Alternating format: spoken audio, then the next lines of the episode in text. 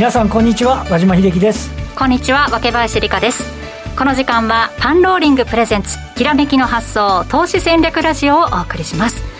この番組はパンローリングチャンネル YouTube ライブでもお楽しみいただけます。YouTube は番組ホームページからご覧いただけます。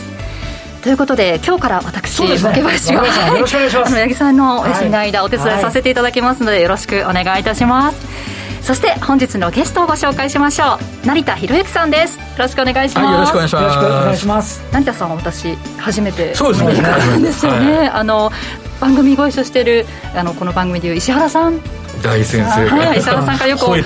話伺っているので あの成田さんのお話は聞いてるんですけれども、はい、シーズナルなんかもすごく参考にさせていただいているので今日はそのあたりのお話たっぷり伺えるということですが、えー、今日は6月の相場についてですよね。そうですね、えーまあ、ちょっとあの注目すべき市場があって、うん、それをお話ししようかなと思います結構特徴が出てきてる。うん大事な月って言った方が多分いいのかなっていう。6月は、そうですね、まあ、6月からっていうところなんですけども。はい、はい。まあ、後ほどそこはあれなんですけど。ね、まあ、夏相場に向けて今こう準備したいなという方も多いと思いますし、はい、日本株の方も結構好調ですもんね。そうですね、まあ、あの東京地方今日あの梅雨入り宣言がえー、雨は降ってますけど、ね、東京あの株式市場はアメリカ株が難聴でも、はい、今日も154円高と、えー、一時ちょっと2万8000に近づく場面もあるという形で、なんかあの、ね、日本は少し企業業績とかあとは経済再開とかねそうですよね、まあ、独自の要因も少しこう評価してきているというところで、アメリカ株がね難聴なうちでも、はいもうようやくなんか海外勢の売りも止まってきたような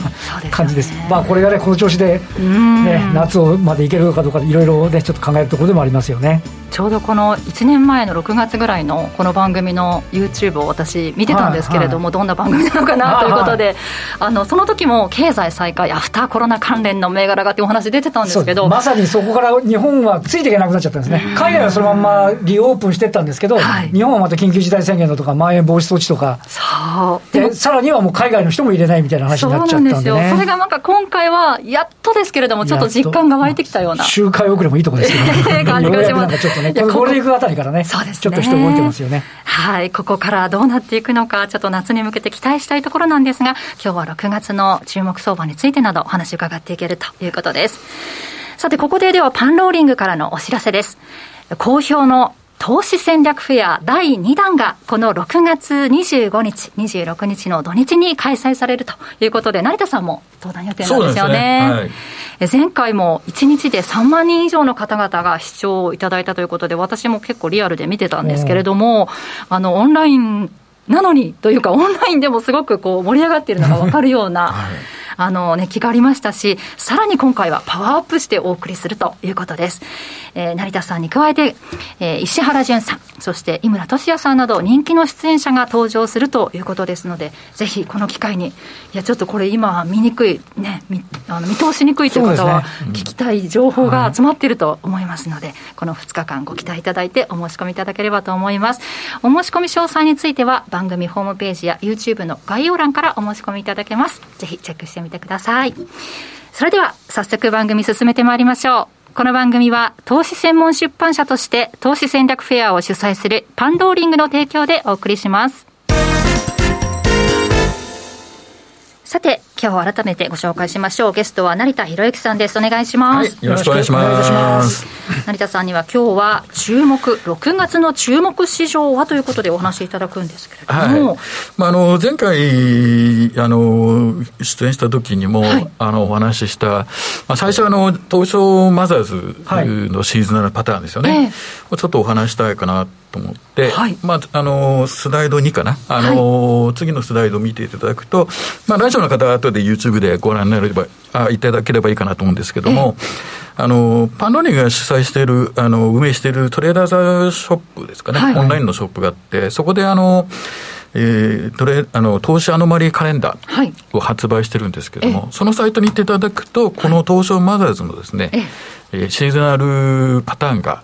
今画面に出てるんですけど、こうやって無料で見れますんで、まあ、これについて今日お話していきたいなと思うんですけども、はい、まあ、そのシーズナルパターンのところだけこうクローズアップしたのが次の、えー、チャあのチャートになるんですかね。マザーズですね。はい、で、そうですね。まあ、あの、検証期間が2004年から2021年ということで、はい、えー、まあ、17年ぐらいですかね、うん、で、あるんですけども、特徴というか、まあ、要は年初から少しこう上げて、えー、2月、まあ、1月の中旬ぐらいからこう下がっていくっていうパターンですね。うんはい、で、例年であれば3月の中旬に底をつけて、そこからまあ、その、えー、ゴールデンウィーク前まで、1回上げて、調整入ってまた上がっていくっていう、うん、実はこの上がる速度とか期間っていうのは、はい。えー、S&P とか日経平均よりも長くてですね、えー、実はナスダックの長さに匹敵してるっていう。まずはどちらかというと、ナスダックの影響をすごく受けるんですよね、えー、海外だと。はい、なんで、その上昇期間は本来、あの例年であれば結構あるんですけども、はい、まあ、ご存知のように、あのー、次のデータを見ていただくと分かるんですが、えーまあ、最初はなんがその上がっていく過程からも、ええ、まあまあいいところで始まったんですけど、始めたらずっと下がってきてですね。4月入ってからですよね。はい。で、このずっと下がってきて、年初はこう上がっていくイメージが最初高く始まったから、頑張れるのかなと思ったんですけども、まあ、残念ながらそのままずっとずるっと下がっちゃって、まあシーズナルパターン通りにこの1月中旬から、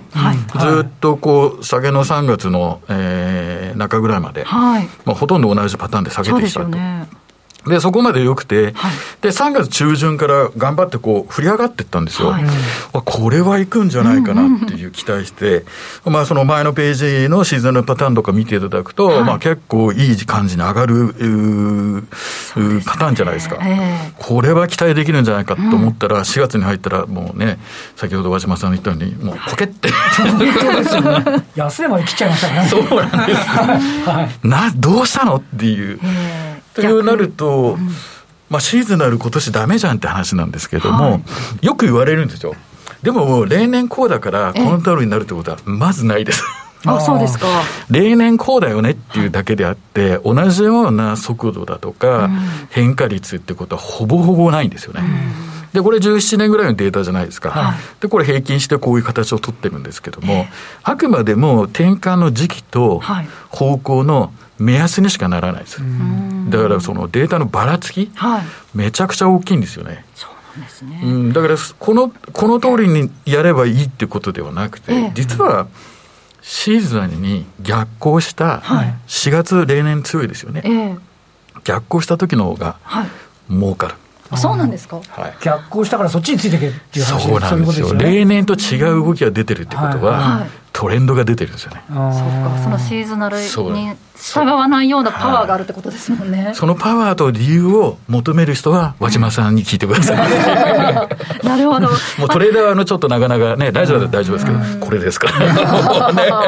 そうですよね、儲かりそうなポイントっていうのはちょっと見極めたいですけどね。まあ、確かにこう、シーズナル通りに行ってないなって思った時に、うん、あの、気づけたらいいですもんね。ちょっと俯瞰で見て、はい、いろいろこう、材料が上がってきてる中、迷った時にシーズナルをこう見て、俯瞰でチャートを見てみるっていうのは、そうなんですよ。だから例年と違うな、イコールトレンド。うんっていうところも分かりますし、はい、なんせこのシーズナルパターンのいいところは事前にもう分かっちゃってるところですよね。えー、そうですよね、いつにどういう状況とか、うんうん、いつ頃転換するのっていうのが事前に分かってるんで、それをどう使うかっていうことなんですよね。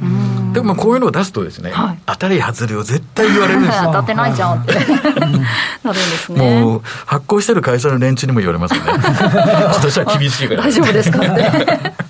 いやいやいやいや。それがチャンスなんだそうなんですじゃあ逆にこう成田さんはずれてきたらおっという感じるんですね。もうねときめくというか。強いその傾向の月に逆行すると儲かる。なるほど。今回、これで気がついて、先もマザーの先物売ってた人がね、いや、いいとこ言うね、きりって話ですよね。もうその資料もちょっと持ってきたんですけど、はい、実はですね、ちょっと話飛びますけど、はいはい、JPX の方とお話したときに、マザースの先物出来高できてるんだよなって話があって、はいはい、えっ？ていうふうになって、まあ、ちょっと調べた結果、ちょっと後でお話しますけど、一般の方が結構やられてるんですよね。マザース売ってたんですか？先物。ええー気づいてたってことですね。いやらしいな。いやいやいや、素晴らしいですよね。あ、そうですか。実際は。じゃ結構、うわ、なんで下がったんだろうっていう雰囲気出てましたけど、いやいやいや、儲かってる人がしっかりいるんだよ。と。それちょっと後でお話するんですけども、はい、まあそんな形で、ここまではまあちょっとあの反してたのが、これ4月ですよね、はいうん、で、5月はだんだん持ち直してきてるんですけども、はい、次の資料の、えー、スライドの5ページかな、はい、これを見ていただくと、えー、まあなんとか、あのーまあ、ちょっとあの5月のシーズナルのとこをあの、えー、ラインから棒グラフに変えたんですけど、はい、5月のその連休の前後ぐらいの週はちょっとこう上げてて、まあ、そこから下がっていくんですよね、うん。うん、それが強く下がるっていうのが、この5月のパターンだったんですけども、はい、こう見ていただくと、最初のあの5月2日とか6日あたりはプラスのあたりをこうちょこちょこ動いてて、その後もまあ下がって、うん本来であれば、もっと下げる時期に、マザーズって下げてないんですよね。なるほど。ということは、はい、意外と底堅い。なるほど、なるほど。そして迎える6月っていうふうになりますんで、ええ、まあ、あの、まあ、スライドの4ページでもいいですし、カレンダーの無料の配あのカレンダーを見て分かもらってもいいんですけども、はい、6月はですね、はい、えー、上がって下がってまた上がるっていうそうですね、うんはい、初っ端上がって、はい、真ん中ぐらいにまた上がって、はい、でもちょっと6月手前で下がるんですね。そうですね。7月手前で。そうです。まあ、はい、まあ、で、またその、末に向けて頑張ってるんですけども、あの、そもそも5月が結構強いわけですよね。はい、そうすると、6月、はい、調子いいかも。ああ、なるほど、そう読む、読んでいくってことが重要ですね。そうなんですよ。はいはい、なので、単発に6月がこういうパターンだからとは言えないんですよね。その、現月、その前の月からの流れをやっぱり見ていかないといけない。えーうんうん、そうすると、6月のマザーズって、まあまあいいかもわかんない。ということで、今日なんか、なんか、ちょっと頑張って上がっちゃってますよね、またね。ねはい、まずしっかりしてますね。なので、こういう使い方なんですね。必ずこう比較してって、で、大きい流れと、まあ、転換の流れの時期ですよね、はいそれと同時に、その先月どうだったか、で、今月のスタートどうかっていう、うん、少しずつチェックしていかなきゃならない。それで、まあ、あのー、5月のやつを見ていただくと、はい、まあ、例年通りの流れで下がってきてるなと思ったのに、結局下がきれない。って、ことは、まず結構強いよねっていう。で、この流れで6月入っていけば、はい、最初はちょっと頑張っていって、ええ、で、まあ、下がるわけですね、はい、6月中旬に下がると、え、で、末に向けて頑張って上がると、うん、この頑張って上がった時が、実際の動きと、この例年のかなり乖離してるんですよね、はい、そこまで追っかけるっていうことではないんですよ、うん、残念ながらこのシーズナルパターンって、スイングの強さってのは分かんないんですよね。大まかにしか分かんないです。そこがそのバラデータがばらけちゃって、ある程度の方向性しか分かんない。綺麗にここまでバーンと上がるかっていうことではないですよね。まあ、でも5月、その底堅かったっていうことは、あまり大きく調整しないのかなという期待もありますよね。そのアメリカでいうと7月前って結構強いんですよね。そうですね。7月前っていうか6月の後半。はい。7月4日に独立記念日があって、えー、その前の週ぐらいから、まあ、株式市場が特に強いですけれども、うん、意外とですね、まあ、あの原油も強いし、はい、金も強いし、うん、なんと全部強いっていう珍しい時期。七日マザーズも強いってなると、そうなんですよ。和島さん、日本株はかなり期待できますよね。ね。ね今の話聞いてるといい感じですよね、ね。ねそうなってくると、そのこれ、指数ですから、あくまでもデータは、えー、ETF、そのね、連動型の ETF の方はそのまま ETF ですけども、はい、やっぱり個別銘柄とかですよね。えーどれがその指数に連動してて、どういう期待があるのかっていうところは、やっぱり別の、はい、アナリストの方のデータを読まないと、か、まあ、あの放送を聞いていただかないと、ちょっと参考にならないですよね。大きな流れとして掴んでおくことができると。い。うことで、まあえー、この時間はじゃあ6月のそのマザーズの特徴ということでお話しいただいたんですが、はいはい、この後も引き続き成田さんにお話伺っていきます。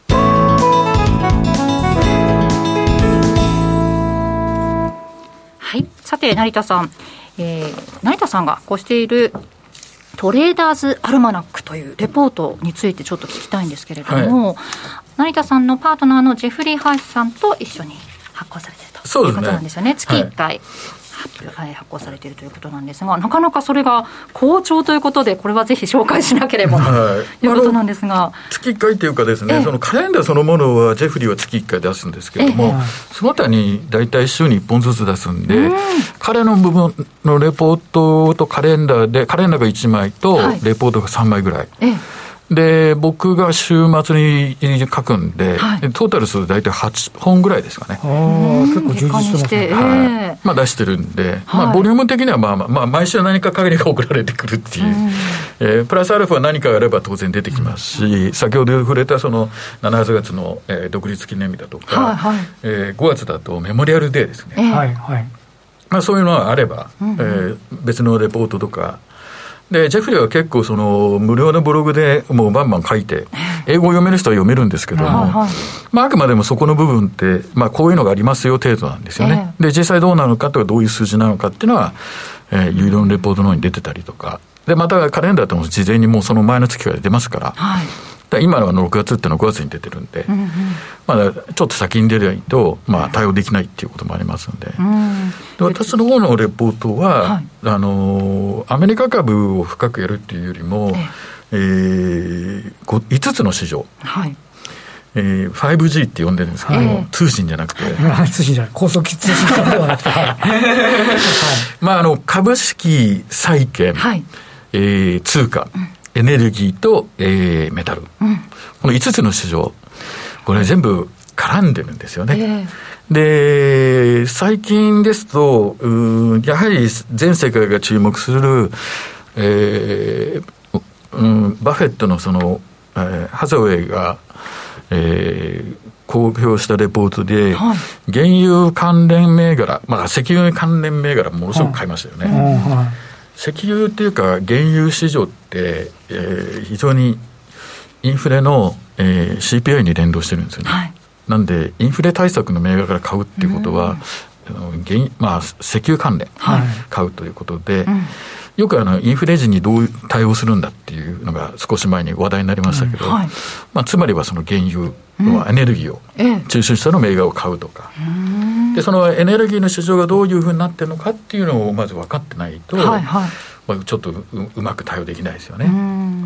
一つ株式市場だけ見てればいいんじゃなくて、それらが絡み合って動いてるんだっていうところを一つ一つ分析してくださってるということなんですよね。で、その何をもって分析しているのかというのを、えー、詳細に示してくださるということで、今ちょっと一つ例で画面に出ていると思うんですけど、はい、YouTube ご覧の方は原油の分析ということで、トレーダーズアルマナックの一部分ちょっと紹介したいと思うんですが、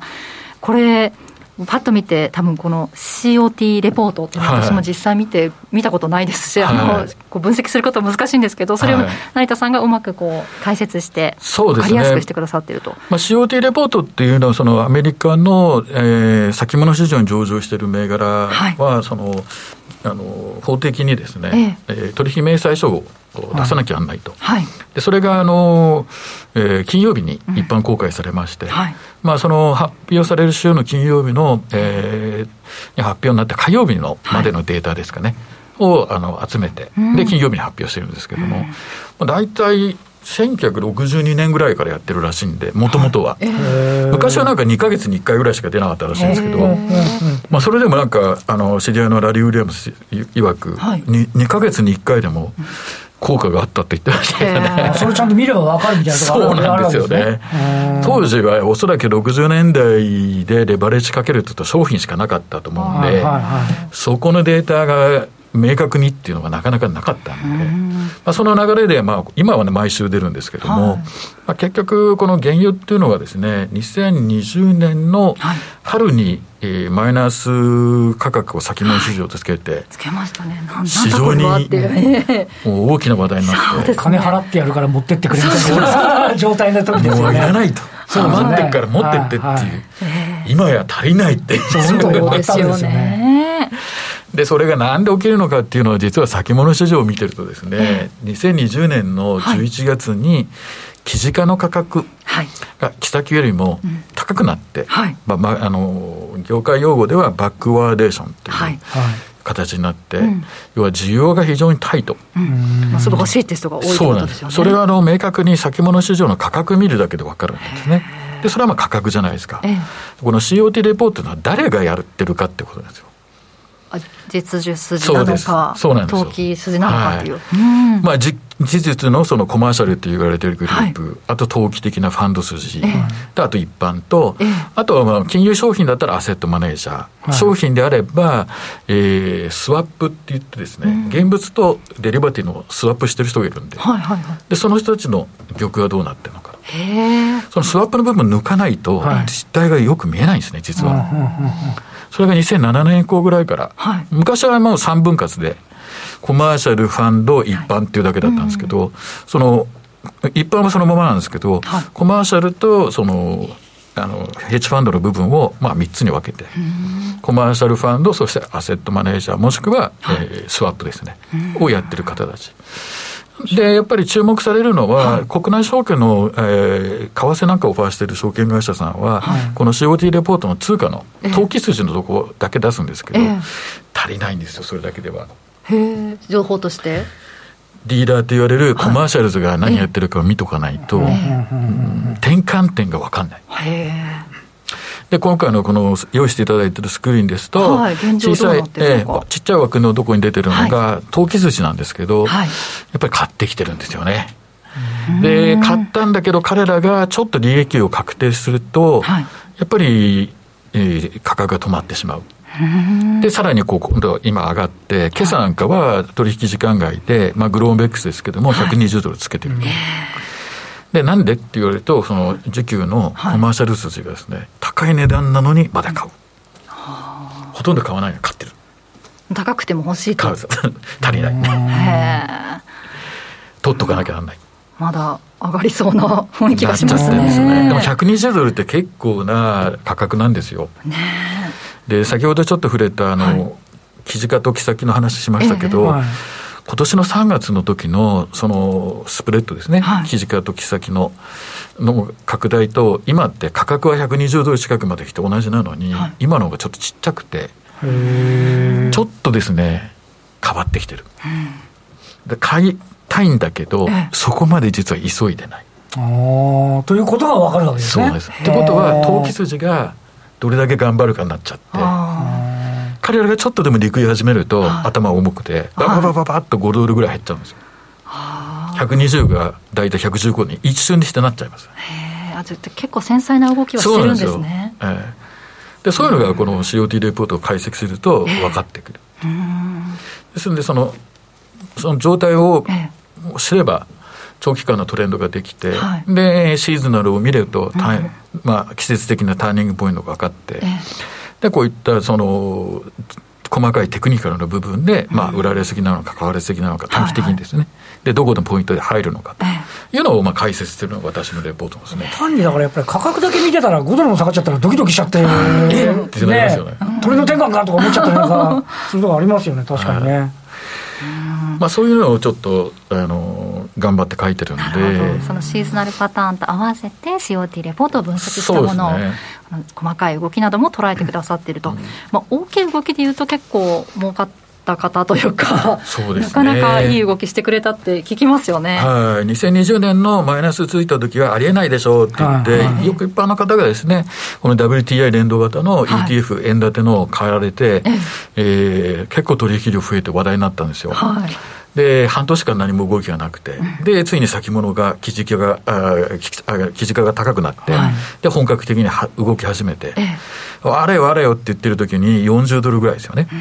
で、それが70ドルとかになってくると、もう倍じゃないですか。はい。はい大体個人ですとそこでやめてますからね。マイナスいった？ぐらいですからね。もういいだろうと。ね、10文字もういいでしょって感じですね。そこからコマーシャルはもっと買ってる。だからそこから実需がまだあったってことですね。足りない。7、80から今120ですね。はい、足りない。へえ。いうのがまあ分かるんで、はい、まあ、ちょっと先物市場も見とかなきゃならないですし、まあ、あのパートナーのジェフリーがやってるそのアメリカのシーズナルパターンっていうのは、はい、よく一般的にあの情報も流れてるんですけども、えー実はアメリカには4年周期のですね、はい、大統領選挙をベースにした周期があって、はい、今年中間選挙じゃないですか、はい、中間選挙の時ってちょっと違うんです、動きがね。普通の穴まり通りにはいかない、はい、はい、まあ、その辺なんかもカバーしてるんでなかなかやっぱりやつの言ってた通りで思って以上に今回のリバウンドはやっぱり強くない。3月5月か。5月につけて、はい、まあピークとボトムで S&P で20%超えたんで、うんうん、もうベアマーケットだっていうじゃないですか、はい、まあ、それはいいんだけど、はい、で反転入ってきて、はい、でうちらの見方としてはうん夏場にもう一回来るんじゃない？それが中間選挙っていうそんな感じなんですよ。なるほどただそうなるかならないか注目するべき市場が1個あるんですよね。それがこのトレーダーズアルマナック。も出てますし今日後でお話します。お話ししていただけるということで、それらも含めた夏の流れなども捉えていただける短期でも見られますし、細かい分析もできますし、はい、アメリカ株の今年の特徴なんかも捉えていただけるトレーダーズアルマナック、えー、お申し込みはもう今すぐいただけると思うんですが、番組ホームページか YouTube の概要欄にありますので、ぜひお申し込みいただければと思います。このワースト取引日とかも結構私、ね、注目したいなと思ってるんですけれども。はい、そうなんですよね。ねまあ今日もその5月のベスト取引日のその、うんうん結果をシグナルで S&P 用のを配信してるんですけど、はい、まあ、赤6勝1敗で。っていう、まあ、いい月もあれば悪い月もありますんで、えー、5月は良かったですね。パターンが頭に入ってるだけでもね、違うと思いますので、見るとね、やっぱりデータとか季節パターン、さらにはね、アメリカの、ね、銘柄とか ETF のトレードアイディアなんて、はい、いいですよね。はい、アメリカの個別株、銘柄を上げて紹介してくださってるということですよね。はい ETF のトレードアイディアなど。カレンダーに加えてそれらが配信されて成田さんの方からはそのさっき言った COT レポートの分析そしてトレードパターンやセットアップ、はい、あとサイクル分析もそうですね。サイクル僕がやり始めて間もないんですけども、えー、まあ、なんとなくやっぱり季節と同じであるなっていうの気がしますね、はい、あそうですか、うん、まあ大まかですよね。なんかは結構ハマってるとか言いますよねいい人いますよね、うん、でっかいだってファンダメンタルだってねコンドロチョサイクルとかそうなんですよ。ねファンダメンタルの学者さんも言うくらいですからね、あれもサイクル理論ですもんね、はい。まあ、短期トレーダーにはちょっと厳しいですけどね、これちょっとでもずれると。ああ、なるほど、確かにね、なるほど、なるほど。まあ、使い方かなと思いましたね、やっぱりやってみて。でも、コモディティとか、結構スーパーサイクルって聞くと、なんか、あそんなサイクルがあるんだって、20年のサイクルですもんね。